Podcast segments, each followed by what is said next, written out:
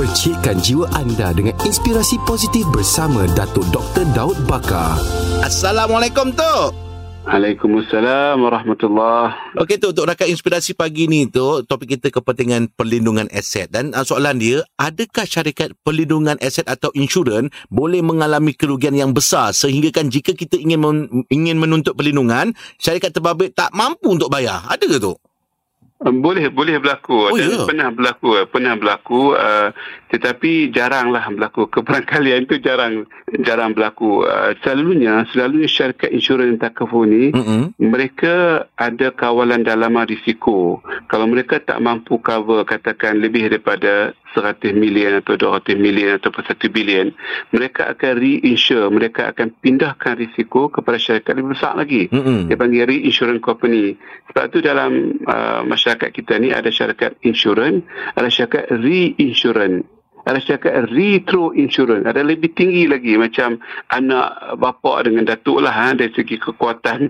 uh, kewangan mereka untuk membayar. Jadi kalau syarikat itu mengambil risiko lah katakan uh, kita risiko orang pakai kereta mewah kan. Mm-mm. Kereta mewah ni bukan semua syarikat insurans boleh boleh boleh terlindung tau. oh ya Ya, syar, uh, polisi kita uh, syarikat biasa ni dia hanya lindung setakat 250,000 contohnya lah atau 500,000 ataupun sejuta. Yang lebih itu dia tak boleh.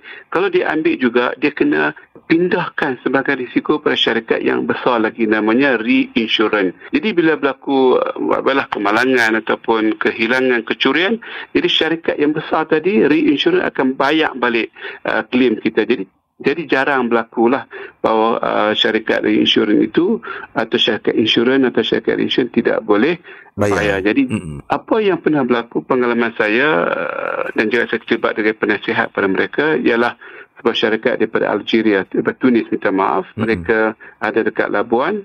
Uh, mereka cover barang-barang uh, rumah dan sebagainya di Bangkok. Eh.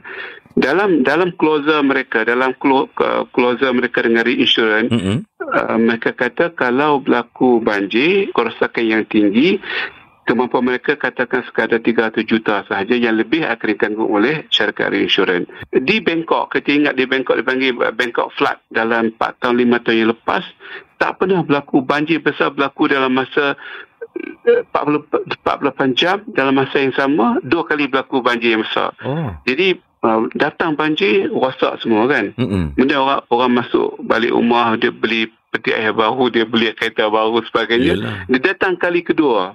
Yang kali kedua tu tak ditanggung oleh syarikat reinsurans sebab tak ada dalam klausul perjanjian maka syarikat uh, apa ni syarikat uh, syarikat ini uh, dibankruptkan uh, Oh. oleh uh, undang-undang. Jadi uh, pernah berlaku saya tak katakan tak pernah berlaku tapi Uh-uh. jarang lah. Uh, jadi kalau kita insure macam KLCC gitu uh, ada insurans tu yang cantik dua menara oh tu. yalah uh-huh. Uh, itu dah ada insurans tu mahal tu. Yalah tu Uh, jadi uh, kita jangan bimbang sangat uh, uh, uh, apa ni benda ini sebab ada sistem yang mengawal uh, kesolvenan, uh, kemarginan dan juga kekuatan cairan uh, keuangan uh, syarikat syarikat insurans ataupun syarikat insurans yang boleh membantu dalam keadaan uh, kecemasan. Jadi ya.